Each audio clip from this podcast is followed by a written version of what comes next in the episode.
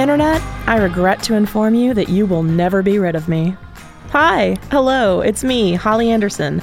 I am the Director of Politics here at MTV News, and I am your long-absent host of The Stakes. Our new studio in Hollywood is still in the this-should-have-walls-right stage of construction, and I had to come all the way out to New York City to be reunited with you, my listeners. But it was worth it to learn what a nor'easter is, why you shouldn't fly in one, and to bring you this week's episode. Let's dance, y'all. First up, last Saturday, millions of women participated in protest marches all over the world, accompanied by supportive men, cute children, photogenic pets, and some truly awe-inspiring sign work. And while all that was going on, we ventured upstate to a small town with a long history in the fight for women's rights. There was a lot to celebrate in these marches, but while the scope of the protest was impressive, there were and are many women in this country who felt skeptical about the messaging of this march. Are these pussy hats exclusionary of trans women? Like, if you align to genitals with gender, like, what are you doing, really, for the most part? Then, a historic Los Angeles DIY venue fights to stay open with gentrification knocking on its door. Yeah, because I can imagine if that didn't exist, I don't know, we probably would have been doing more drugs and we would have, like, been really bored. Finally, we remember American actress and icon Mary Tyler Moore with an essay from MTV style writer Gabby Noon. But first, MTV News reporter Jamie Fuller and producer Kasia Mychajlowycz were seeing purple and gold by the end of their day at the Women's March in Seneca Falls, New York, the birthplace of the American suffrage movement.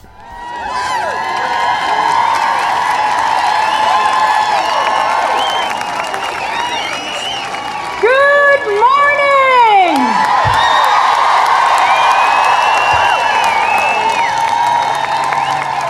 For it is... It is a good morning. 169 years ago on this spot, 300 women and men began a movement for women's rights.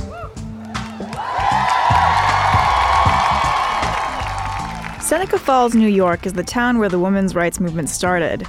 The main street is lined with stores and museums about women and women's suffrage, the movement to get women the right to vote.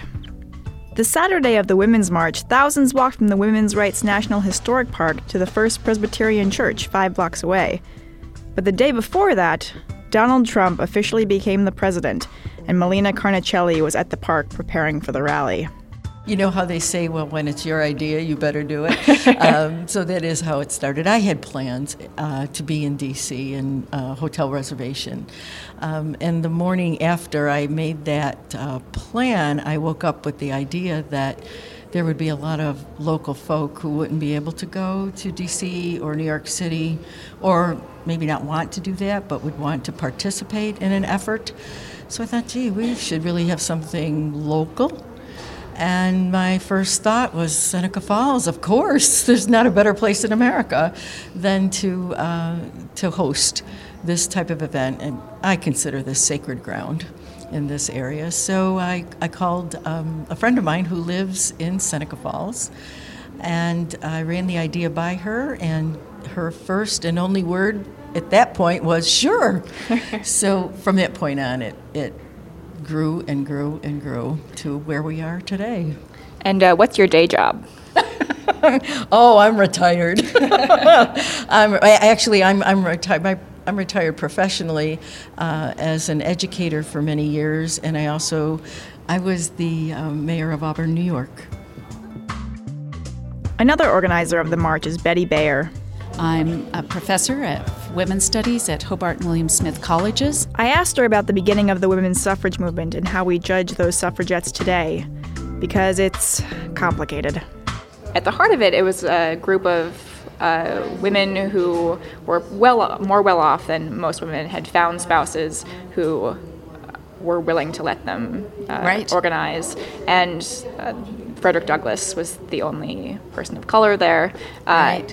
And that legacy is important and remembering that moment, but you also have to build on it because... That's right. And that's why we see this as then the opening to our march tomorrow and throughout the day. I mean, one of the things that we realize is that the women's movement happened because of abolition. It happened because of the Iroquois women. Mm-hmm. So we have an opening that includes First Nation. We are mindful of that, and we are mindful that it wasn't just three white women who were considered of a certain class. But there's another thing to bear in mind with all of that. They didn't have access to things. All right. And so I think that's another thing, you know, you can say, okay, they, you know, you have this middle class, they had husbands and so on, but they didn't have a vote, they didn't have a voice, and the 1848 Declaration of Sentiments is not simply about suffrage. Just quickly, the Declaration of Sentiments was the document that came out of the Seneca Falls Convention in 1848, and it kick-started the women's suffrage movement. It was signed by famous suffragettes like Elizabeth Cady Stanton and Lucretia Mott, as well as the abolitionist Frederick Douglass, the only African-American supporter to attend the convention. That kind of foreshadows how some suffragettes went on to use racist arguments to try to get women the vote, instead of African-Americans. It lists at least 13 or more institutions that they thought needed to be overhauled. Education, government, law, the courts, religion. It was a vision for how to rebuild and revamp. So it's more than just a few women hoping to get a vote. It really was a visionary document.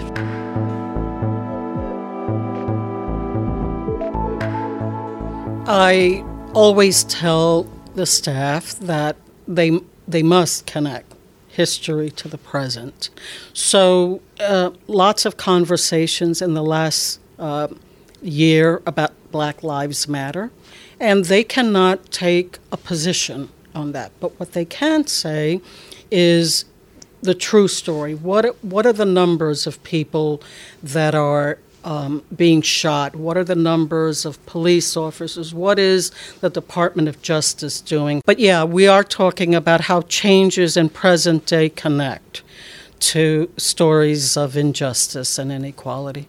We get a lot of connections. I almost wish we didn't have as many connections as we do to the present day, honestly. Amy Ghazala is the boss at the park. I am the superintendent of Women's Rights National Historical Park. We have our own lingo here, and so superintendent is sort of the director. On a side note, Amy really loves her job. I was actually an educator, and I took my class to visit the statue in Ellis Island.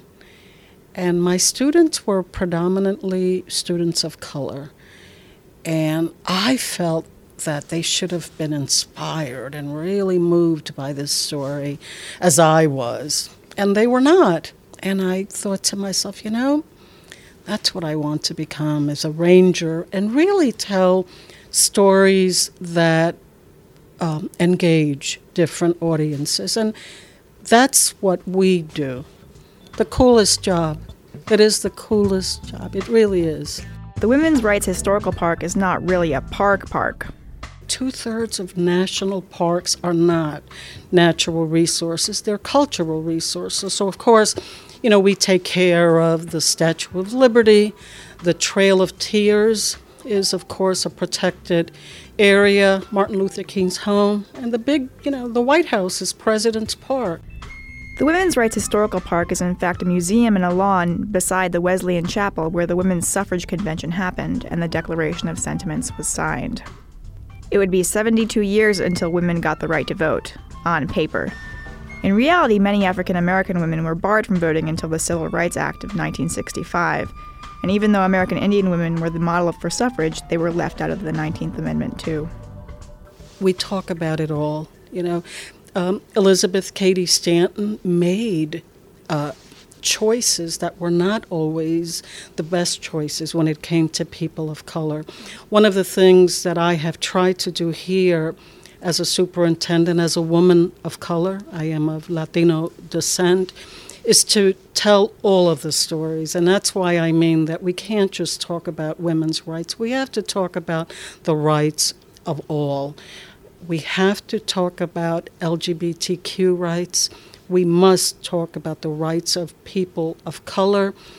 And that is the one subject that is brought up often by young people of color that come to visit the park. They often say, well, what the heck does this story have to do with me? And that's what we try to show them, that when we talk about equality, what does equality mean to them? Often they will bring up a lot of the issues that are in the newspapers today in terms of inequality. Ghazala told us that in the last year, attendance at the Women's Rights Historical Park has tripled to 150,000 a year, and she was ready for the deluge of marchers tomorrow. The organizer was talking about 200 people showing, and I said to her, I think you're kind of underestimating that.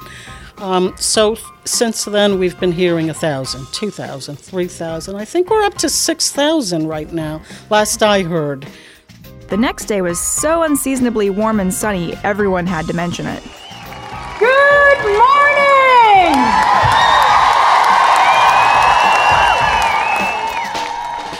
Amy was right, and the town's main street is clogged by 10 a.m., as are the park's museum and lawn. Amy herself is in her green and brown park uniform, grinning as she welcomes people to the museum. Crowds of women in pink pussy hats, actually a lot of men and kids too, have spilled onto the street, and then across the street. After playing some Nina Simone to hype up the crowd, and opening speeches from organizers, the rally was officially convened by Diane Shenandoah, the Oneida Nation's faithkeeper of the Wolf Clan.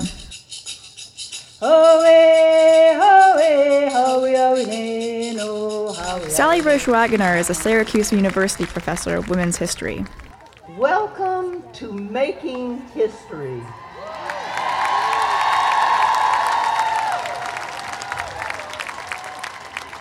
This moment is unprecedented. The fox, as we know, are now in charge of the chicken coop. But we have come too far on the road of freedom to turn back. We have been about the business of creating liberty and justice for all in this country since a handful of rich white founding fathers learned democracy from the Haudenosaunee, but applied it only to themselves.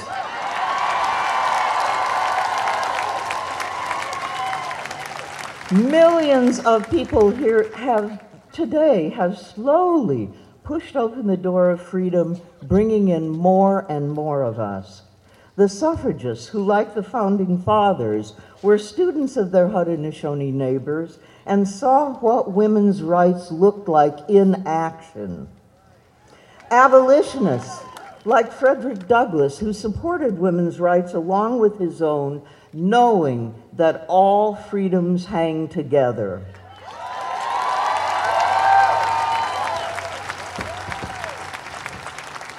Don't kid ourselves, we're in for some tough times. The fox are poised to clean out the chicken coop, eating up all of our hard-won freedoms. But we can be sure of one thing. As Matilda Joslyn Gage said in her first woman's rights speech in 1852, "Fear not any attempt to frown down the revolution already commenced. Nothing is a more fertile aid of reform than any attempt to check it." Two things we got to remember about our revolution. One is that we're going to get our asses kicked, and the other is that we're going to win.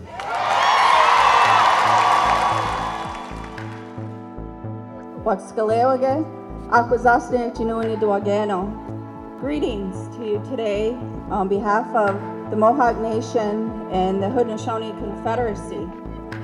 This is beautiful. Louise McDonald Hearn is the Bear Clan mother of the Mohawk Nation. It's not about history, it's about her story. And in her story, she's gonna say, "You've all been lied to." Because it didn't begin here. This land that you're standing on belonged to the Seneca people, more importantly, the Seneca women.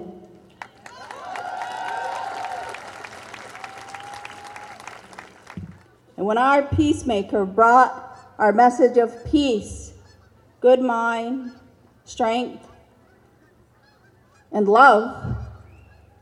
It wasn't a man that understood that message. The first receiver of that message of peace was a woman, and her name was Jigusaze, and she was from the Seneca Nation. And it was through her wit and her brilliance that she lobbied for women's position inside our Confederacy. We had the right to choose our leadership. And men became leaders only through the uterine voice that said it to be so.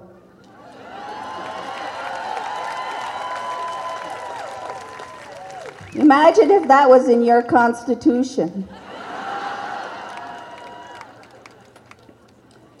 So in light of this, her story, and prior to the precedents that is founded in the primordial laws of an indigenous world, this is a day to choose a new destiny and to choose for ourselves who we're going to become after this day. And so as my grandmother stood on the shores and welcomed our European sisters, as I sit next to this sexy rock star, Sally Roesch Wagner, we come back together in sisterhood. Matilda Joslyn Gage was given a Mohawk name called Galunyahawi. And it was through that sisterhood and that friendship that the women's movement began here. But they didn't think of it on their own. And for some reason, my grandmothers didn't even have a whisper in her story. But today I stand here to resurrect them. We're not gone, we're not dead, we're not an old myth or an old story. We are goddamn alive.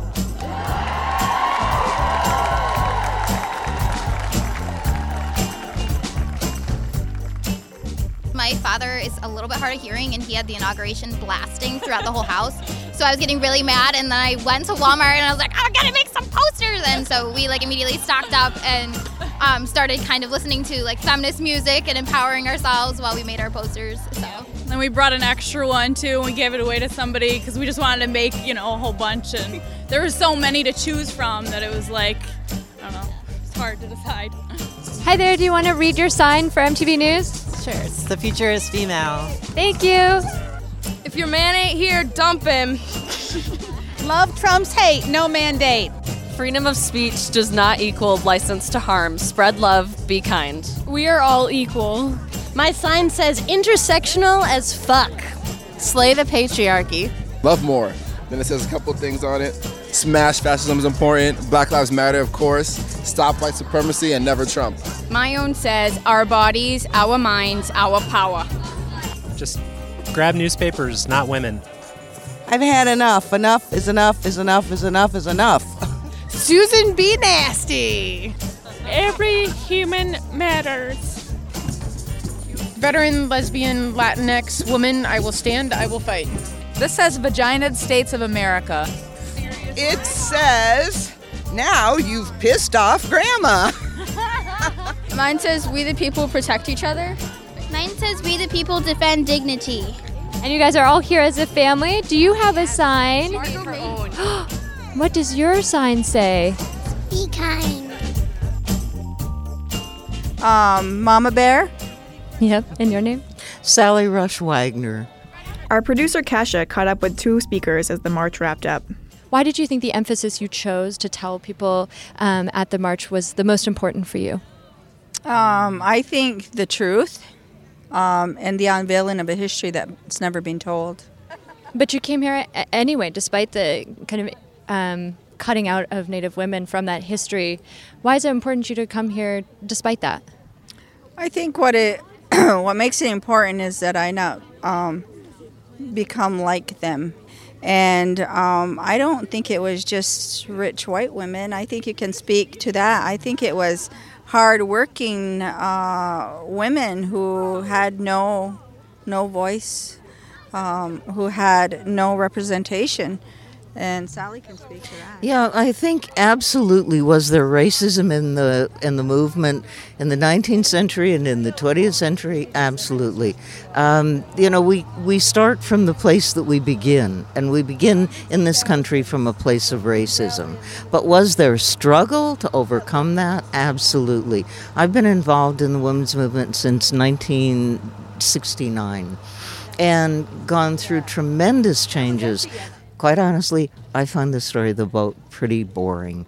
It's, you know, it's like it's done. But what we don't know is Matilda Joslyn Gage said, for a woman to birth an unwanted child is a crime against the mother and a sin against the soul of the child. They called for equal pay for equal work. She talked about sex trafficking.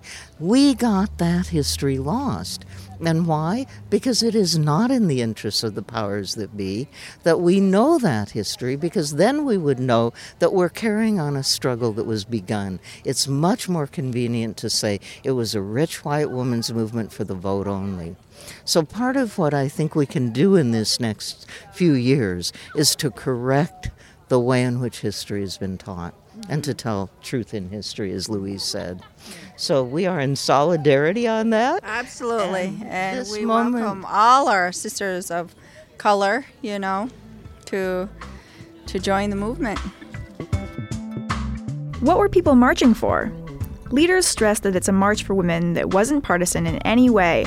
But of course, there were a lot of anti-Trump signs, and the speakers touted a lot of progressive ideas. Many marchers we talked to said it was about unity or women's rights generally, and some saw this march as a direct reaction to President Trump's election, like this professor from SUNY Oswego. My name is Dr. Roberto Hurtado, and my sign says, Soy una mujer fenomenalmente, mujer fenomenal, esa soy yo. And that means I'm a woman phenomenally, phenomenal woman, that's me, by Maya Angelou.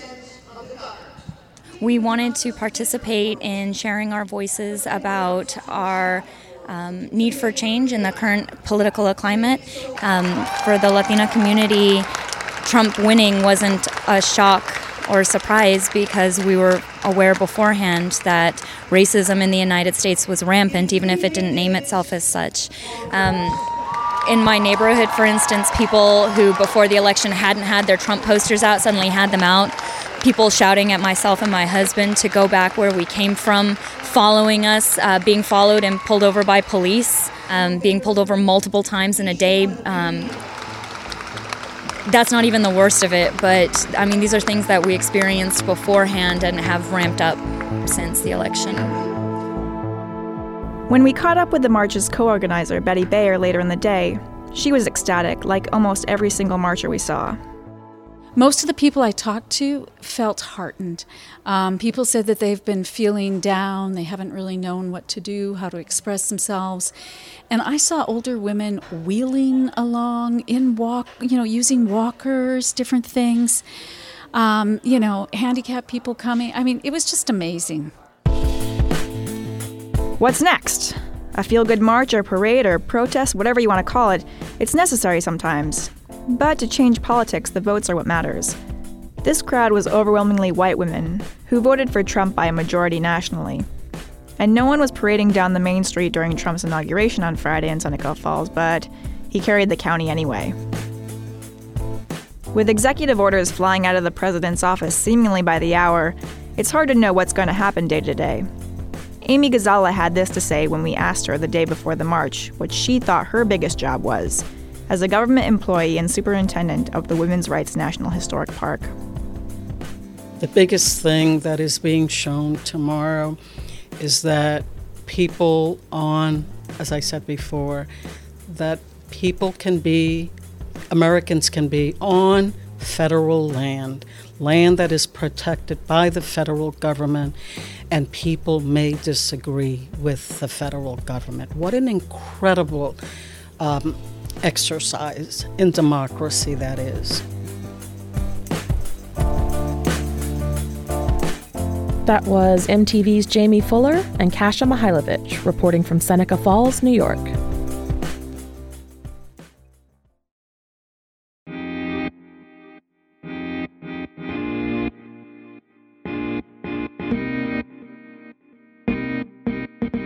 A day after the inauguration of Donald Trump, over 3 million people in the U.S. participated in more than 500 women's marches.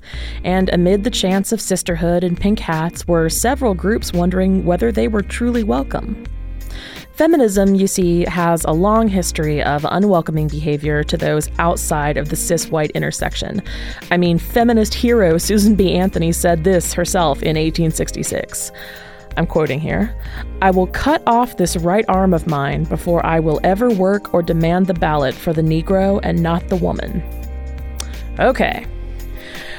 While many at the marches expressed their desire for intersectionality and allyship, across the country at the protests themselves and on social media, there were running threads of a different perspective, calling bullshit to what Bitch Media co-founder Andy Zeisler refers to as marketplace feminism. For our next story, producer James T. Green chatted with a friend of his with a critical perspective of the marches, their non-inclusion of trans rights, and what cis white women can do to become better feminists. My name is Robyn Kanner. My preferred pronouns are she and her. I am a designer and co-founder of a startup called My Trans Health, which is designed to help trans people get access to quality health care. So My Trans Health is a resource that's kind of like a guided search to help trans people get access to healthcare. We found, like, through our experiences that sometimes we'd go to a doctor and, like, they wouldn't know what questions to ask us, or, like, would be kind of gatekeepery about what, like, types of hormones they were going to give us or whatever. And we kind of just wanted to alleviate that whole process. So what we ended up doing is we called a little over 500 different providers and organizations across 6 cities and launch with, like, a guided search. So you just enter in, like, I identify as, like, a trans woman, I live in New York City, and I need access to hormones. And so we shipped that last May of 2016, and coming up in April, we're going to be in 20 cities with a like more refined design too. Generally speaking, people who are doing those marches don't want to do anything negative to trans people really at all. But that doesn't mean that that byproduct doesn't happen in general. So I feel like a lot of the marches that I saw were really, like, fantastic and totally supportive.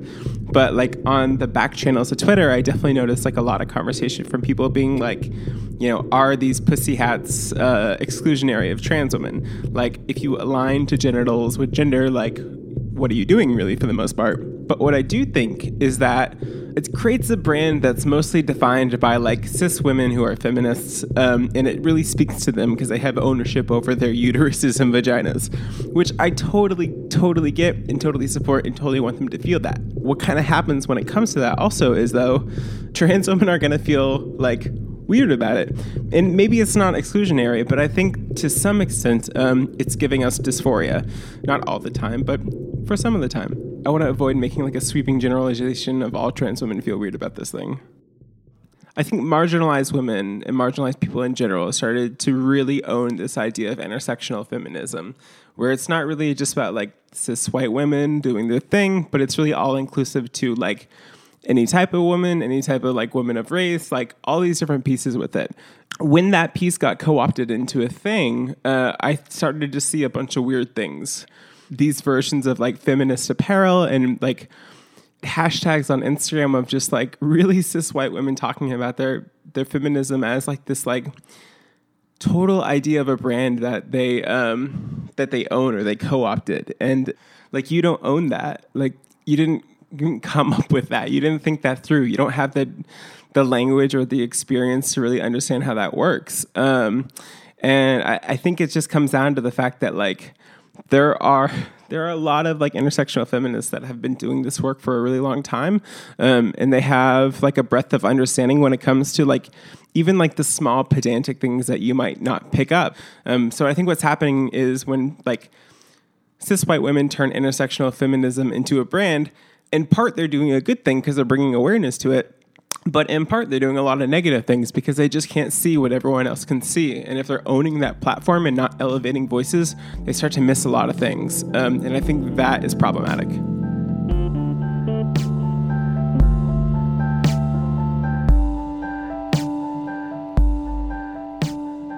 Cis white feminism means lazy.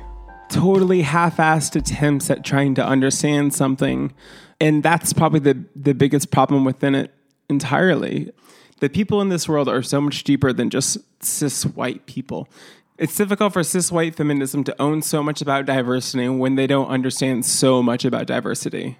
And I think like the reality is like cis white women really need to address this head on. Like kind of like working their way around it in like this really soft way is troublesome, because I just think that like it's a thing that actually needs to be discussed.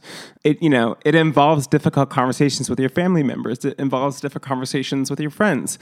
It involves calling something out when you see it, even if it's awkward to do so.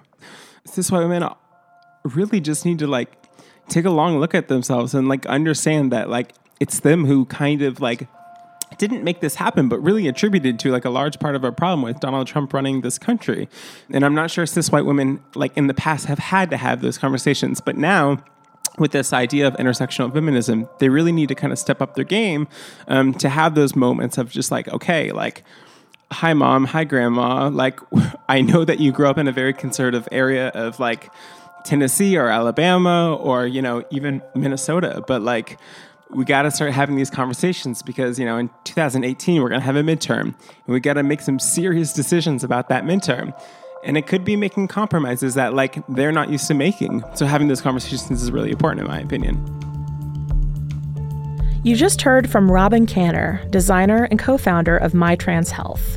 You can learn more at mytranshealth.com. This piece was produced by James T. Green, with production assistance by Marissa Cantor, and music by Trillion Cats. That's cats with a Z, because we love you, Internet. We'll be right back after this break.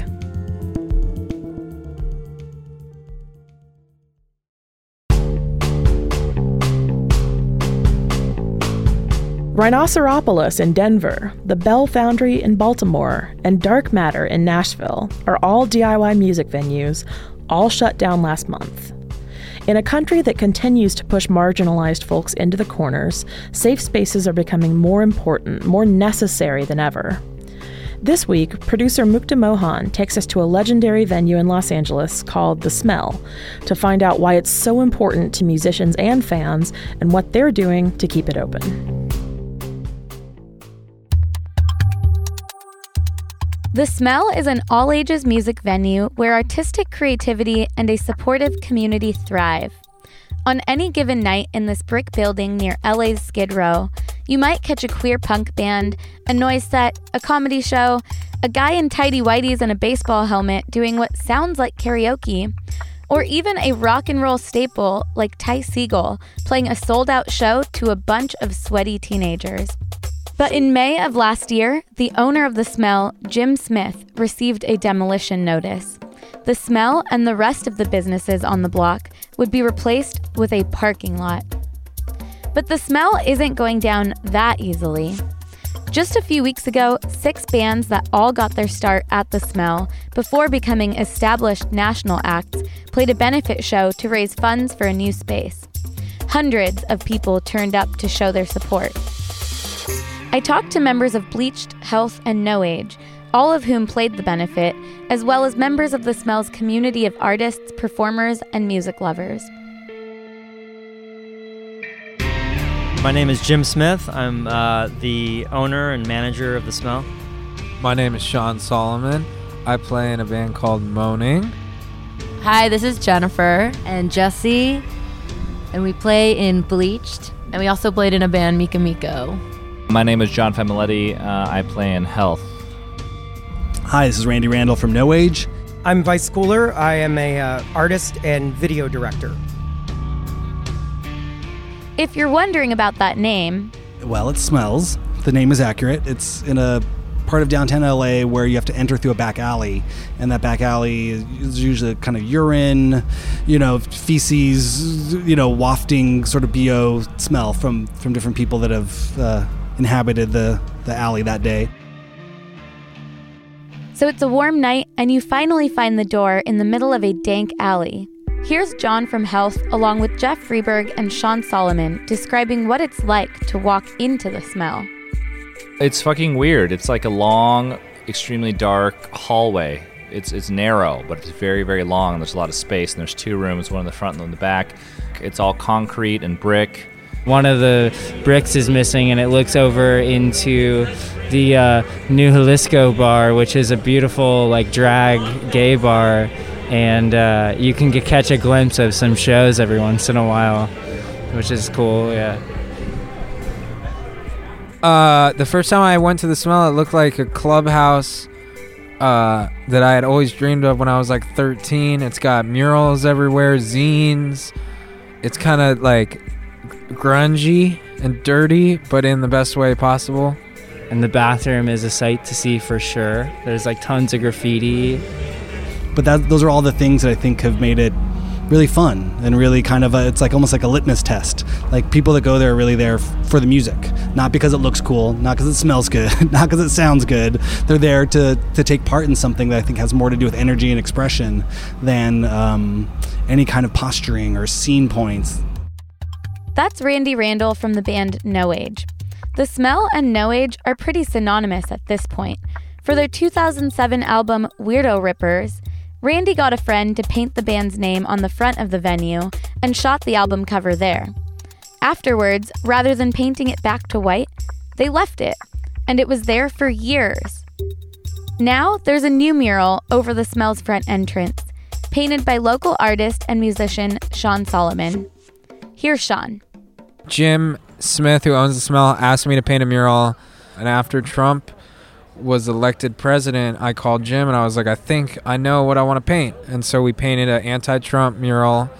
It says "Not Our President," and it's sort of like the style is sort of a tribute to Keith Haring. There's like some like squiggles and like the rainbow colors, and there's some cartoons of different protesters underneath. Sean's been thinking a lot lately about what the Trump presidency means for DIY venues. Places like The Smell, especially in this political climate, I don't know how else to say it, but are so important. In fact, they become almost revolutionary or something. They become, just playing a show for a young kid at The Smell becomes a political act. DIY music venues are so important because they help groups of people that normally don't get a chance to speak. It gives them a venue to speak their minds. And it's a place for communities and like-minded people to gather and share ideas. And without them, you know, LGBT, trans, any different race, like, you know, you really need these kinds of places to gather and speak your mind, especially in the arts. And you know, in a world where, you know, Trump is president, we need places where liberal people still have the chance to speak their mind. Here's Jim Smith, the owner of The Smell. DIY venues are different in that it's more community-based. In our case, you know, it's all volunteer-run. The artists do a lot of the booking. The people, the kids that come here do a lot of the booking as well. Also, I think in our case, because we're, you know, we keep it no alcohol, I think that puts more of the focus on the music. And so if they come here, it's because they want to see the bands and be like part of that community. And so the focus is more on the music and the art, which I think is like where it should be. It's a place that there's a big community of people around. And I think that has a lot to do with it being not a bar. People don't go there to drink, and people don't go there to like get fucked up. And I appreciate that because I feel like bands and music really have helped so many people I know heal through hard times and good times, and I think it's really important to have a space that exists that's completely centered around people being creative in a non-judgmental environment, which I think is especially important for younger kids. That's Vice Cooler. He's a local musician, video director, and artist who got his start at The Smell and continues to attend shows and volunteer. The Smell is currently looking for a new location and are actively fundraising so that they can purchase a property and bring it up to code. It's hard to say what the next location is going to be like, how it's going to feel, or what it's going to look like, or hopefully we find a space that just is like jumps out at us like, wow, this is it, like this is our next home. I asked Jim how it feels to watch DIY venues in other cities be pushed out by gentrification or shuttered by the authorities. It is kind of disheartening to see, other venues kind of going through the same thing that we are. And it seems like it's all happening around the same time. And then obviously with the Ghost Ship fire in Oakland, a lot of DIY warehouses that did shows and, where people were living, they've kind of been under threat. So it's been really tough to see that. But, I think the community here, and I'm sure it's the same in New York and other places, Oakland, they're determined to kind of keep the spirit going and try to, reopen those venues or open other venues. Hopefully, the community will rally and we'll just keep it alive. Jennifer and Jesse Clavin have been playing at The Smell since they were teenagers in a punk band called Mika Miko. Now they play in the band Bleached. I feel like with Trump's presidency, there's going to be a need for DIY spaces. I don't think it's going to be as acceptable to be a freak or an artist. It's like a safe place to rebel. You can go to a DIY space and do what your art there, your an art show with your graffiti in there, your band that's making political statements in that space. Yeah, because I can imagine if that didn't exist, even for us, I don't know, we probably would have been doing more drugs and we would have been really bored. The Smell is so important and so special and has I feel helped paved a lot of kids' lives with allowing them to express themselves, and everyone's super accepting of each other and their art. And I feel it's really important that LA has a space like that. So I was sad, but I also felt there's no way The Smell could close. I think there's too many people that love it. And now, of course, that's what's happening is everyone's here to support and benefit a new smell. For MTV, I'm Mukta Mohan.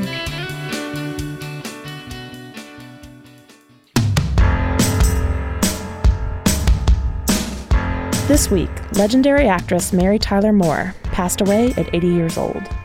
To commemorate her inimitable grace and flair, MTV style writer Gabby Noon wrote this personal essay. Last summer, I moved into my first apartment with 3 roommates.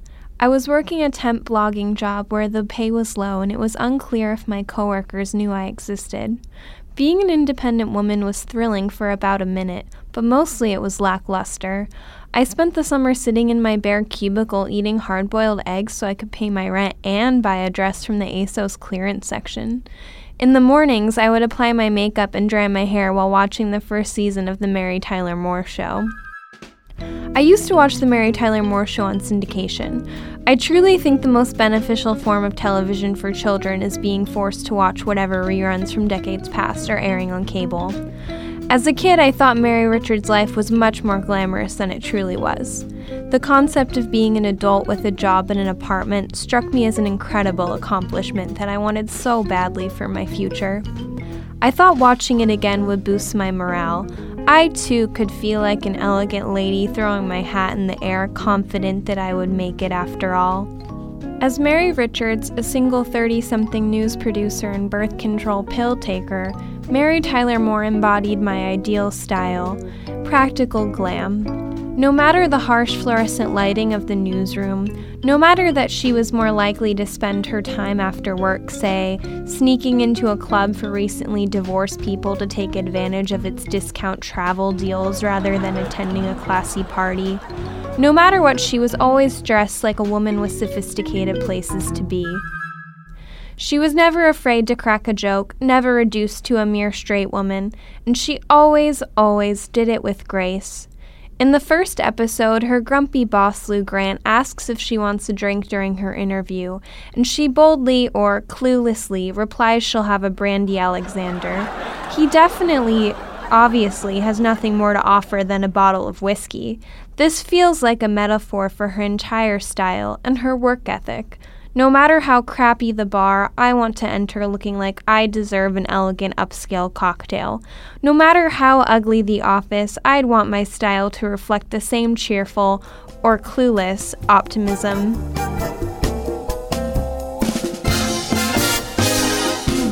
In the early seasons of the show, the costume designer had an exclusive contract with Evan Picone. Once an accessible and quality department store brand, Evan Picone is still around, although they mostly produce polyester separates for JCPenney. They wanted to advertise to a new generation of young working women. The costume designer wanted to pick out a variety of pieces and then tailor them to Moore's body like couture. This resulted in a variety of turtlenecks, A-line skirts, fitted coats, and knit dresses that Mary Richards would mix and match with things like low-slung belts and scarves like a real working wardrobe for a real working woman. Throughout the show, her garments make more repeat appearances than any of the men that she dates, proving that as love interests fade, a quality turtleneck remains the same. When I was buying work clothes last summer, which is really an impossible task when you're both broke and too hot to wear anything other than a tube top, I bought two mock turtleneck sleeveless bodysuits in black and white in an attempt to remain some semblance of tribute to Mary Richards. I probably could have worn something else with neck exposure and spared myself the extra sweat, but I was committed to the look. Today, in my current job, I feel much more put together. Sometimes I want to experiment with trends, but no matter how many crop tops or chokers I incorporate into my life, I just want to look like Mary Tyler Moore. My future feels increasingly uncertain. I'm not sure what job title I'll have in 5 years or what my life will look like. Instead, I think of Mary Richards in her chic and easy separates, and I hope that wherever I end up, I'll be wearing office-appropriate go-go boots.